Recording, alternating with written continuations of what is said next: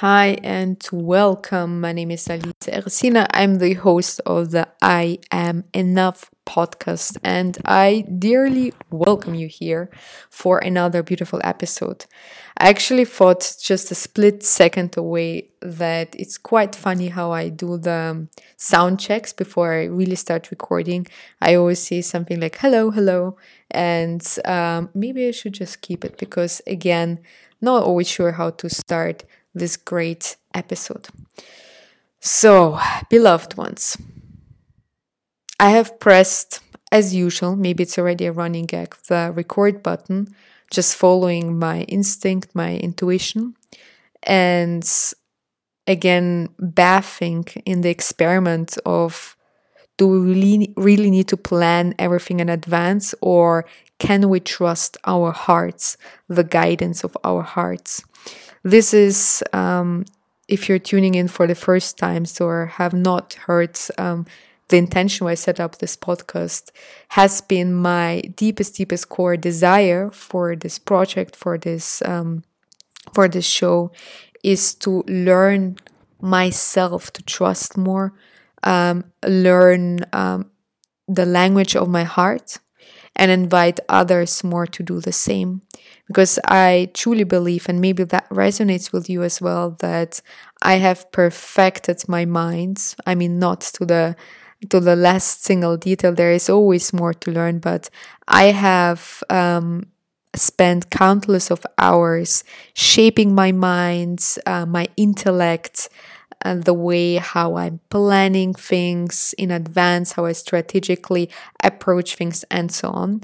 And I did neglect a bit my heart guidance, my other intelligence center in in my system, because frankly speaking, I believe, and of course that's abstracted and conceptualized of what's really going on, but we have more than one intelligence center that can be used when um, or harnessed when we experience life.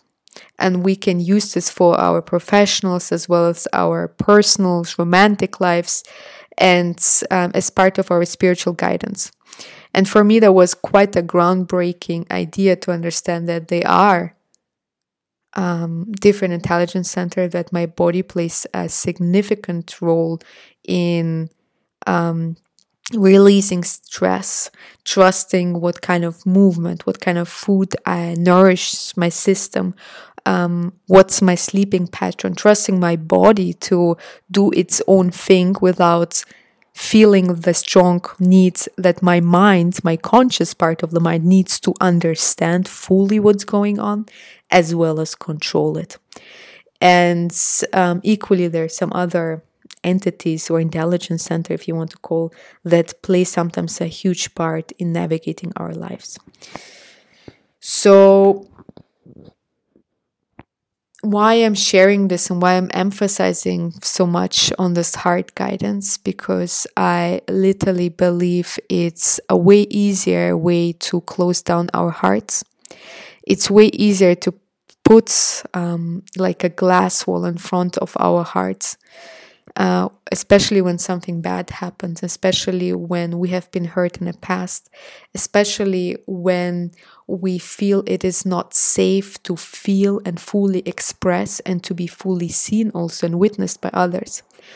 And this is also my story. Basically, I have been taught by observing my outside reality that it is not safe to feel, it is not safe to connect to other human beings or intimate relationships. It is um, not okay to fully show who I am underneath these norms and behaviors and expectations that I don't want to be an outcast or an outsider. And I shut down my heart and I shut down uh, my body. I try to numb myself a lot of not feeling um, the intensity of life. Um, especially in relationships, you can feel the intensity of life. It's like a cooking kitchen or cooking dish in the kitchen um, in all different directions. And it was too much for me. And obviously, it was too much to feel anything within me apart from maybe shame and pain. Um, coming again from past experiences, some trauma. I'm actually reading right now a book that has been on my list of conscious reading books. Um, just a short side note. So I used to believe that I'm too dumb to read or to understand, and for a long time I was not um, reading books or informing myself, and I had a lot of troubles focusing. And I had this silly idea that I always need to start and finish a book before I'm it is allowed. I mean, listen to my mind speaking even, and it's really funny what kind of, kind of a bullshit story I came up with. It is not allowed to start a new book, regardless if I like the book or not, because otherwise I'm going to be a failure. So I stayed away from reading, and uh, with Chris, my partner, um, I mean, we're already together eight years, but more maybe. I'm losing time, track of time. Um, so somewhere in the beginning, he is a very well-known man, well-read man. Can you say this in English? So with him, I kind of uh, he helped me to to first of all reprogram a lot of different um, beliefs about myself. He supported me and empowered me a lot on my journey, and one of them was enjoying to read again, um, soak in information, to be really conscious when I read, and to trust myself that I am not dumb. I can process anything. I totally changed my belief about learning. I always thought it's not possible for me. And now I'm 100% convinced that I give, like, throw at me anything, I will learn it. So there was a time when I was reading a lot, and that was super uh, great because I created notes and I had my own spreadsheets and of the best quotes of the book, the main concepts, um, the author, um, my feelings and conclusions and insights I gained from reading different chapters in the book. And this year, somehow, I feel I it's not about quantity and it's not about me um, consuming more and more information, but rather trusting my own intuitive guidance, uh, trusting my own intuitive wisdom that I am just needing to um, allow to come on the surface and share, because I believe the wisdom is within us.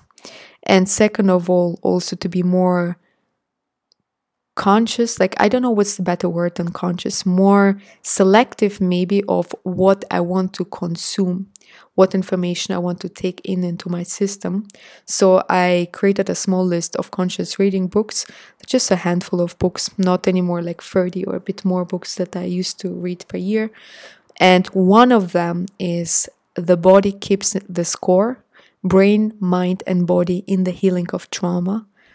It is, um, let me check who the author is. The author is, I hope I pronounced it correct, Bessel van der Kolk. So I will um, put it in the podcast notes.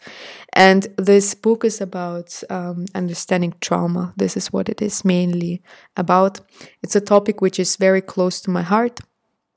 Um, my work that I do in one on one coaching sessions, in my retreats, in my um, group programs or workshops uh, is always based around somehow this topic.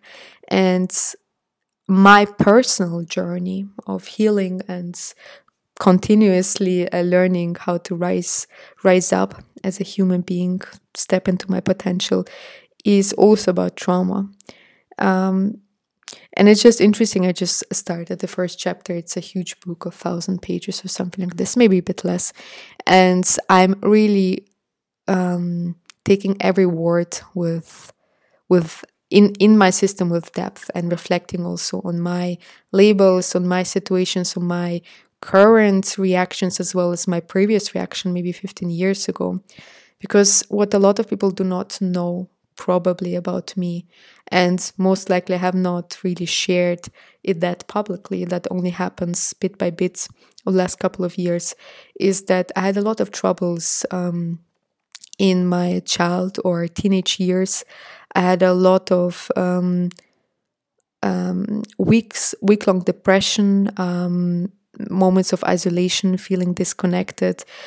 I felt a lot of numbness, like literally, um, I didn't feel anything apart from shame and guilt and a lot of rage.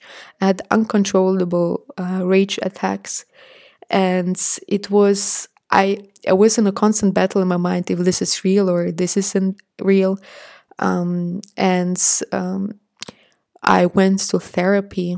Um, I'm not sure when it was, maybe 17, 16, um, as a one of the measures that could help help me and I was labeled as my symptoms at least mirror PTSD, so past traumatic stress disorder, even though we could not really identify. And most likely, I wasn't also open to talk about it because now I understand, also working on the other side, that it takes a lot of long time to go past the shame, um, the confusion, and the disbelief um, that something might happen to you, and it doesn't have to be as dramatic as um, um, child rape or going to to war. Uh, simply um, having parents who have been also traumatized and replicate some of their um, reactive behaviors onto trauma can form already a child in uh, his or her development and some small situations observing how your mother have been hit or some verbal or emotional abuse in any form maybe also even longer period of time can really cro- um, cause some trauma so I, I really think that is one of the hidden epidemics. I just uh, read it and it really resonated with that that we have in our times. And me being involved in the psychedelic renaissance for some time because um, I will record more podcast episodes on that, but just to make it short, um, it's one of the healing modalities, I believe, that can help us heal from trauma, uh, transgenerational trauma, trauma of any kind. And it has really a potential to work on the entire system so in your body your emotions and your mind on all different intelligence centers not only um, addressing the problem through talking therapy which was the case for me. And I know many other people who were doing it through talking. And talking is important. I believe sometimes to come to the um, to the point where you're able to to open up, to see this, and to reflect on a certain situation, and sometimes even relive it through through ex- expressing it into words, can be important. But it takes a long time in therapy to get to even to this moment. As equally, it took me years later um, to even open up and to not to attach myself what was the original trauma or where is it caused but just to admit that i'm hurt that there are certain reactions imprinted in my body that i do out of panic i do out of um, fear. I feel that i need to protect myself. I still have a strong um, fear, existential fear that's um, I need security, I need safety, I don't feel sometimes safe. Um, like walking around and I'm I'm compensating this um, with controlling or I, I call myself recovering control freak because uh, it's not that it's out of control. Uh-huh, that's a nice wording. Um, I'm, I'm I'm becoming I became aware of that, so I made this this shadow conscious and I started working with that and integrating it more into my life. But obviously, there, like, you know, one layer after another layer that falls off, and you discover deeper and deeper depths of the root of the problem and which displays in certain behavior and everyday basis. But I, I used to be out of control and to to really yeah accept it and see it and work with it so, a very powerful book, first of all, and um, I can really recommend it to read it, even though I have not finished it so far. But the topic is very close to my heart. I also asked myself just a couple of hours uh, ago the question I mean, will the whole situation that we're currently going on the collective level, how much trauma we will um, imprint in our system and how long it will take to also let's put it like this get rid of the paranoia to connect one each other as human beings because right now the if you're in Europe if you're then you can feel it a bit. Maybe it's different if you're in Bali and Thailand right now. But in Europe you can see if you're going to the shops or somebody's coughing on the street then we have um, kind of a fear to be infected. We're keeping a distance to the other people. And yes of course now it's a very important precautionary meth- um, measure. But I wonder what will happen if we repeat this over and over again if we are used to stay in this um, fear-based situation for a longer period of time how does it change our biochemistry? How does it change our behavior level? How does it change the interaction with each other? Because human connection love is one of the biggest core needs we have as human beings. And literally here already people without the crisis um, i mean like really being miserable or dying from loneliness. And there are countless of studies who support that having quality relationships will help you in the healing process of certain diseases, also mental diseases.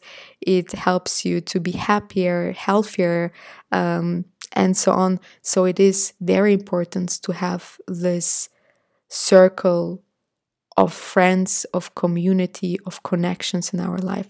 So I'm just wondering how this will evolve and, um, yeah, how this will change who we are. Um, because it's not a pleasant feeling if we feel isolated and separated and not understood and alone. And I think we will just go more and more, or I see this as opportunity basically. Um, every crisis is a chance. So maybe this is our chance to heal heal our wounds, to look at the things that we are scared of at looking. Maybe it's our opportunity to decide to rise instead of staying paralyzed or in the rigid status quo. Maybe it's our unique chance to redesign new systems for ourselves, for our economy, for the world. Maybe it's our chance to realize that we are all one, we're all connected, that the biggest threat maybe is not, you know, alien invasion or some terror war, but can be as small as a virus. And we can survive this, we can thrive even if we are together, if we don't fall into the illusion that we're separated from each other, that we can support each other, and that we are one. So I'm now feeling it's coming to an end of the stream of consciousness for this episode. So I thank you so much for tuning in again. Let me know what you what insights you gained out of this conversation, what thoughts arise you are always welcome to send me a voice message on Anchor where the podcast is published, as well as reach out to me on my social media. I'm here, I'm not going anywhere, so feel free to connect. Lots of love and talk to you soon.